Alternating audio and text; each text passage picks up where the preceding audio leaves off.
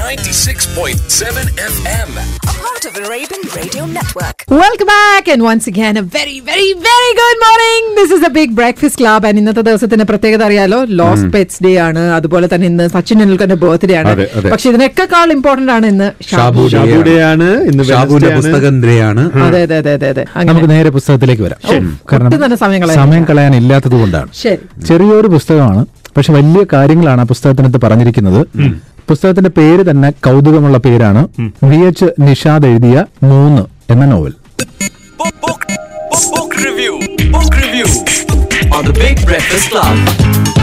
ഒരു സങ്കല്പ രാജ്യത്ത് നടക്കുന്ന കാര്യങ്ങളാണ് വി എച്ച് നിഷാദ് പറഞ്ഞിരിക്കുന്നത്. അതായത് പ്രേമം എന്ന് പറയുന്ന ഒരു സങ്കല്പ രാജ്യമാണ്. ഓക്കെ, പ്രേമം എന്ന് പറയുന്ന ഒരു സങ്കല്പ രാജ്യത്തെ ഭരണാധികാരികൾ പട്ടാളത്തെ വെച്ചുകൊണ്ട് അവിടെ ഭരണം നടത്തുകയാണ്.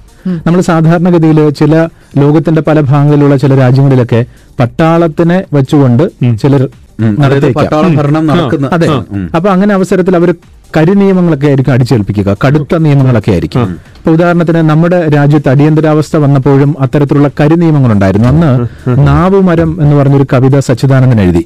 അതിൽ അടിയന്തരാവസ്ഥയെ കുറിച്ച് പറഞ്ഞത്, വർത്തമാനം വിളിച്ചു കൂവും ചെക്കന്റെ നാവരിഞ്ഞു, ചുമരിലെല്ലാം കരിവരയ്ക്കും കരുമാടി നാവരിഞ്ഞു എന്നാണ്. അതായത് പ്രതിരോധിക്കുന്നവരുടെ നാവരിയുക മാത്രമായിരുന്നില്ല, വർത്തമാനം പറഞ്ഞു നടക്കുന്ന കൊച്ചു കുഞ്ഞുങ്ങളുടെ പോലും നാവരിയുകയായിരുന്നു അടിയന്തരാവസ്ഥ. അതായത് കർശനമാണ് നിയമങ്ങൾ. അതുപോലെ ചുമരിലെല്ലാം കരിവരയ്ക്കുന്ന, ആർക്കും യാതൊരു ബുദ്ധിമുട്ടും ഉണ്ടാക്കാതെ കളിച്ചു നടക്കുന്ന കരുമാടിയുടെ അവന്റെ പോലും നാവരിഞ്ഞു എന്നാണ്. മറ്റൊരു കവിത ഉണ്ട്, മാർച്ച് 30 1976, അന്നത്തെ അടിയന്തരാവസ്ഥ കാലത്ത് സൂചിപ്പിക്കുന്ന മറ്റൊരു കവിത, അടിവയറ്റിൽ ചുട്ടുപൊള്ളിച്ച അടയാളങ്ങൾ കൊണ്ട് മാത്രം താഴ്വരയിലെ എന്റെ ആളുകളെ ഞാൻ തിരിച്ചറിഞ്ഞു എന്നാണ് സച്ചിദാനന്ദൻ എഴുതിയത്. അപ്പോൾ അങ്ങനെയുള്ള കവിതകളൊക്കെ ആ കാലഘട്ടത്തിൽ എഴുതിയിട്ടുണ്ട്. ലോകത്തിന്റെ പല ഭാഗങ്ങളിലും ഇത്തരത്തിലുള്ള ഭരണകൂടങ്ങളുണ്ട്. അപ്പൊ വി എച്ച് നിഷാദ് അങ്ങനെ ഒരു സങ്കല്പ രാജ്യത്തെ സൃഷ്ടിക്കുകയാണ്. ഇത് പ്രേമം എന്ന് പറയുന്ന ഒരു രാജ്യമാണ്. ആ രാജ്യത്ത് ഒരു സുപ്രഭാതത്തിൽ അവിടുത്തെ ഭരണകൂടം അത്തരത്തിൽ ചില കരിനിയമങ്ങൾ ഉണ്ടാക്കി. ആ പേര് സൂചിപ്പിക്കുന്നത് പോലെ തന്നെയാണ്. അതായത് എല്ലാം 3 അധിഷ്ഠിതമാണ്. തുടങ്ങുന്നത് എങ്ങനെയാണ്, 2 മാസങ്ങളുടെ ഇടവേളയ്ക്ക് ശേഷം പത്രപ്രവർത്തനം ഇനി മുഖ്യ തൊഴിൽ വിഷയമായി അംഗീകരിച്ചിട്ടില്ലാത്ത കിഷോർ എന്ന 30 വയസ്സുകാരൻ കൂട്ടുകാരൻ ഞങ്ങളുടെ കാക്കക്കൂട് പോലുള്ള വാടക വീട്ടിലേക്ക് യാതൊരു മുന്നറിയിപ്പുമില്ലാതെ കയറി വന്നത് എന്നെപ്പോലെ തന്നെ എന്റെ കൂട്ടുകാരി സുഭാഷിണിയെയും കുഴക്കിയിരുന്നു. ഇതൊരു ദമ്പതികൾ താമസിക്കുന്നിടത്തേക്ക് ഈ പറഞ്ഞ കിഷോർ കടന്നു വരികയും പിന്നീട് കിഷോറിൽ നിന്നാണ് ഇങ്ങനൊരു കഥ കിട്ടുന്നത് എന്ന് പറഞ്ഞുകൊണ്ടാണ് നോവൽ തുടങ്ങുന്നത്. നമുക്ക് 3ലേക്ക് വരാം. 3 എന്ന് പറഞ്ഞത് നേരത്തെ സൂചിപ്പിച്ച പോലെ ഒരു സങ്കല്പ രാഷ്ട്രമാണ്. അങ്ങനെയാണ് അതുണ്ടായത്. 3ാമത്തെ ബോംബാക്രമണത്തിന് ശേഷം 3 ദിവസം പിന്നിട്ട് കഴിഞ്ഞപ്പോൾ പ്രേമം എന്ന രാജ്യത്ത് 3 പ്രഖ്യാപിച്ചു. തികച്ചും സംഭ്രാന്തി തരുന്ന ഒരു വാർത്തയായിരുന്നു അത്. എന്തെന്നാൽ ഇനിയുള്ള 3 മാസക്കാലം ആ രാജ്യത്തുള്ളവർ 3ന്റെ നിയമങ്ങൾ അനുസരിച്ച് വേണം ജീവിക്കാൻ. അവരുടെ നിൽപ്പും നടപ്പും തൊട്ട് ജീവിതമെന്ന ഈ തുടരധ്യായം മുന്നോട്ട് കൊണ്ടുപോകൽ വരെ ഇനി 3നെ മാത്രം ആശ്രയിച്ചായിരിക്കണം എന്നുള്ളതാണ്. അതായത് 3ന്റെ നിബന്ധന അനുസരിച്ച് അത് പ്രഖ്യാപിച്ചു കഴിഞ്ഞാൽ രാജ്യത്തെ 3 വയസ്സുള്ള കുട്ടികളെയെല്ലാം പ്രസിഡന്റിന്റെ ഭരണകൂടം ഏറ്റെടുക്കും. ഇങ്ങനെ ഏകോപിപ്പിക്കുന്ന കുട്ടികളെ മുഴുവൻ 3ന്റെ അയൽപക്കത്തുള്ള ഉസുക്കു എന്ന ദ്വീപിലേക്ക് കയറ്റിവിടാനും വിദ്യാഭ്യാസവും പരിശീലനവും നൽകി മറ്റൊരു തരം പൗരന്മാരാക്കി മാറ്റാനും ഭരണകൂടം ആഗ്രഹിച്ചു. അപ്പൊ അതാണ് 3ന്റെ ഒരു നിയമം. മറ്റൊന്ന്, ഇതറിഞ്ഞ എല്ലാ അച്ഛനമ്മമാരും പ്രത്യേകിച്ച് അമ്മമാരൊക്കെ കരച്ചിലായി. കാരണം 3 വയസ്സുള്ള കുഞ്ഞുങ്ങളെ മുഴുവനും പട്ടാളം ഏറ്റെടുത്ത് അവരുടെ ഇഷ്ടത്തിന് കൊണ്ടുപോയി വളർത്തുകയാണ്. 3 മാസത്തേക്ക് മക്കളെ കാണാൻ പറ്റില്ല. പട്ടാളത്തിന്റെ കയ്യിൽ വിടാതെ മിക്ക അമ്മമാരും കുഞ്ഞുങ്ങളെ ചേർത്ത് പിടിച്ചുകൊണ്ട് പിറ്റേ ദിവസം ആത്മഹത്യ ചെയ്ത് കിടക്കുന്ന കാഴ്ചകൾ പോലും കാണുകയുണ്ടായി. പറഞ്ഞില്ലല്ലോ, 3ന്റെ നിയമങ്ങളിൽ പ്രധാനപ്പെട്ട ഒന്ന്, അടുത്ത 3 മാസത്തേക്ക് ആളുകൾ നിറമുള്ളതൊന്നും ധരിക്കാൻ പാടില്ല. അത് ഉഗ്രശാസനയാണ്. വർണ്ണങ്ങളെ മുഴുവൻ ത്യജിച്ച് കറുത്ത സ്വപ്നങ്ങളിലേക്ക് ആട്ടിൻപറ്റത്തെ പോലെ പ്രേമരാജ്യത്തിലെ ജനത നടന്നു കയറണം. 3ന്റെ കൂടുതൽ നിയമങ്ങൾക്ക് കാതോർത്തുകൊണ്ട് മനസ്സിലെ ശൂൽക്കാരങ്ങളെ ശമിപ്പിച്ചുകൊണ്ടും രാത്രി ഉറക്കങ്ങളിലേക്ക് അവർ കുഴഞ്ഞു വീഴണം. അതായിരുന്നു നാട്ടു നടപ്പ്. കറുപ്പാണ് 3ന്റെ നിറം എന്ന് പ്രസിഡന്റ് സർക്കുലർ ഇറക്കി. ആളുകൾ എഴുതുന്നതെന്തും കറുത്ത മഷിയിലേ പാടുള്ളൂ. തെരുവോരത്തെ ഏത് നിറപ്പകട്ടുള്ള ചുമരെഴുത്തുകളെയും തെരഞ്ഞുപിടിച്ച് കറുപ്പിന്റെ ചായമോ തിരുത്തുകളോ അടിച്ചുവിടാൻ ഒരു ദുരിതകർമ്മ സേനയുണ്ടാക്കി. അങ്ങനെയെല്ലാം പ്രസിഡന്റ് പറയുന്ന നിയമങ്ങളാണ്. മാത്രമല്ല, ഒരു ദിവസം 3 സൈറണുകൾ മുഴങ്ങുന്ന അവസരത്തിൽ ആളുകൾ മുഴുവൻ ടെലിവിഷന്റെ മുന്നിലേക്ക് പോകണം. അവിടെ ആ സമയത്ത് പ്രസിഡന്റ് വരും. അദ്ദേഹം അടുത്ത നിയമങ്ങൾ പ്രഖ്യാപിക്കും. അതനുസരിച്ച് ആളുകൾ ആ നിയമങ്ങളിലേക്ക് കടക്കണം. അതായത് ഈ പ്രസിഡന്റ് പറയുന്നത് എല്ലാവരും കേട്ടേ പറ്റൂ. രാജ്യസുരക്ഷയ്ക്ക് ഇത് ഒഴിച്ചുകൂടാനാവാത്തതാണ്. രാജ്യസ്നേഹ വിശകലനത്തിന് ഇത് മികച്ച അവസരമാണ്. എല്ലാ വീട്ടുകാരും ഈ നിയമം പാലിക്കുന്നുണ്ടെന്നറിയാൻ ആ ദിവസങ്ങളിലെല്ലാം രഹസ്യ പോലീസുകാർ റോന്ത് ചുറ്റുന്നുണ്ടാവും. തീർന്നില്ല, 3 പ്രഖ്യാപിച്ചു കഴിഞ്ഞാൽ 3 നേരം മാത്രമേ പ്രാർത്ഥന പാടുള്ളൂ. 3 നേരം മാത്രമേ ഭക്ഷണം കഴിക്കാൻ പാടുള്ളൂ. നിങ്ങളുടെ കയ്യിലുള്ള മുഴുവൻ സ്വത്തുക്കളും ഭരണകൂടത്തിന് കൊടുക്കണം. ആഴ്ചയിൽ 3 നേരം കഴിക്കാനുള്ള ഭക്ഷണം അവർ തരും. ഇതൊക്കെ കേൾക്കുമ്പോൾ നമുക്ക് ശ്വാസമുട്ടാണ്. പക്ഷെ അങ്ങനെയുള്ള ചില രാജ്യങ്ങളുണ്ട്, അങ്ങനെയുള്ള അവസ്ഥകൾ ഉണ്ടായാൽ എന്ത് ചെയ്യുമെന്ന് ആലോചിച്ച് നോക്കൂ. ഈ നോവലിനകത്ത് രണ്ട് കഥാപാത്രങ്ങൾ പ്രത്യേകമായി വരുന്നുണ്ട് നോവലിനെ മുന്നോട്ട് കൊണ്ടുപോകാൻ വേണ്ടി. അത് ബാരിഷ് എന്ന് പറയുന്ന കോൾ സെന്ററിൽ ജോലി ചെയ്യുന്ന ചെറുപ്പക്കാരനും സർക്കാർ റേഡിയോ സ്റ്റേഷനിൽ ജോലി ചെയ്യുന്ന സമീറ എന്ന് പറയുന്ന പെൺകുട്ടിയും. ഇവർ കമിതാക്കളാണ്. ഇവർ പ്രണയിച്ചു തുടങ്ങിയിട്ടേ ഉള്ളൂ.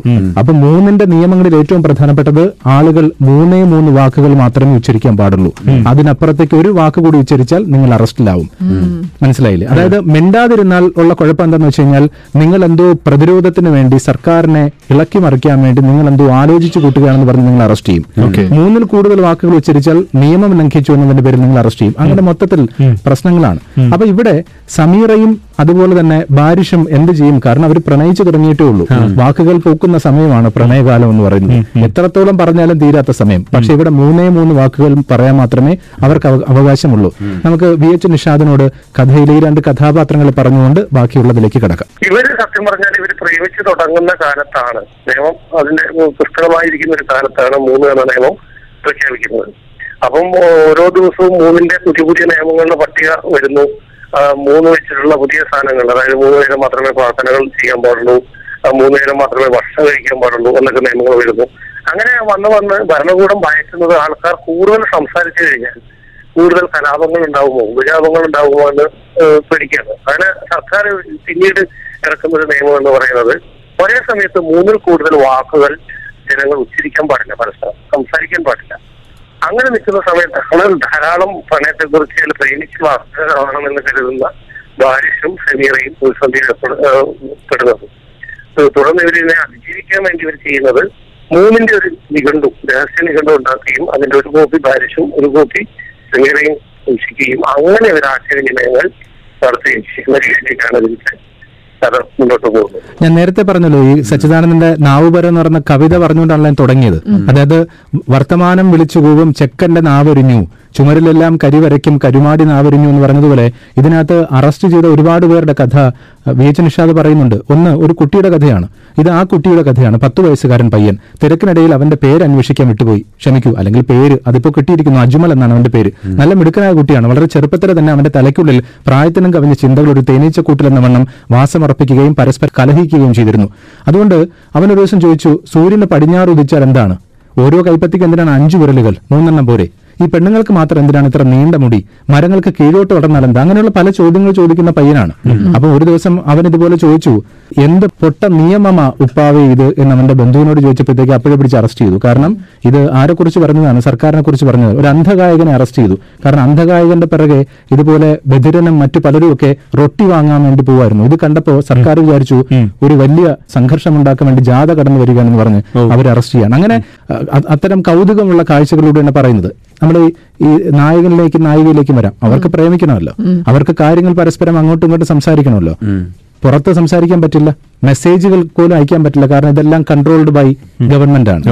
വൈഫൈ അല്ലെങ്കിൽ ഡേറ്റ ഒക്കെ കൺട്രോൾ ചെയ്യുന്നത് അവരാണ്. അപ്പൊ അതുകൊണ്ട് മെസ്സേജുകളില്ല, അധികം ഫോൺ കോൾ 3 വാക്കിനപ്പുറം ഉച്ചരിച്ച് നിങ്ങൾ അറസ്റ്റിലാവും.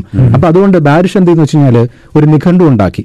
2 ഒന്ന് അവനും 1 സമീറയ്ക്കും കൊടുത്തു. അതിനകത്ത് ഇപ്പോൾ എല്ലാം കോഡ് വാക്കുകളാണ്. എസ് എന്ന് പറഞ്ഞ സമീറ, ബി എന്ന് പറഞ്ഞ ബാരിഷ് എന്ന ഞാൻ, 2 അമ്മ ഞാൻ, 22 അബ്ബാജാൻ, 35 രഹസ്യ പോലീസ്, ട്രിപ്പിൾ എ എന്നിട്ട് കഴിഞ്ഞാൽ ഞാൻ എന്നെ അതികഠിനമായി പ്രേമിക്കുന്നു, 3++ എന്നിട്ട് കഴിഞ്ഞാൽ എന്റെ ഹൃദയമേ കരളി എന്നാണ്, 13 പറഞ്ഞാൽ എന്റെ പ്രണയ നക്ഷത്രമേ, 23 ഞാനിതാ വിങ്ങുകയാണ്, 32 ഹൃദയം പൊട്ടി തകരുകയാണ്. അങ്ങനെയൊക്കെ വൈ എവിടെയാണ്, Y1 എങ്ങനെയാണ്, Y2 ആരൊക്കെയാണ്, ഇങ്ങനൊരു നിഘണ്ടു ഉണ്ടാക്കി വെച്ചു. ഇവർക്ക് തമ്മിൽ മാത്രം അതെ 2 നിഘണ്ടു ഉള്ളൂ, ഒന്ന് ബാരിഷിന്റെയും ഒന്ന് സമീറയുടെയും കൈ.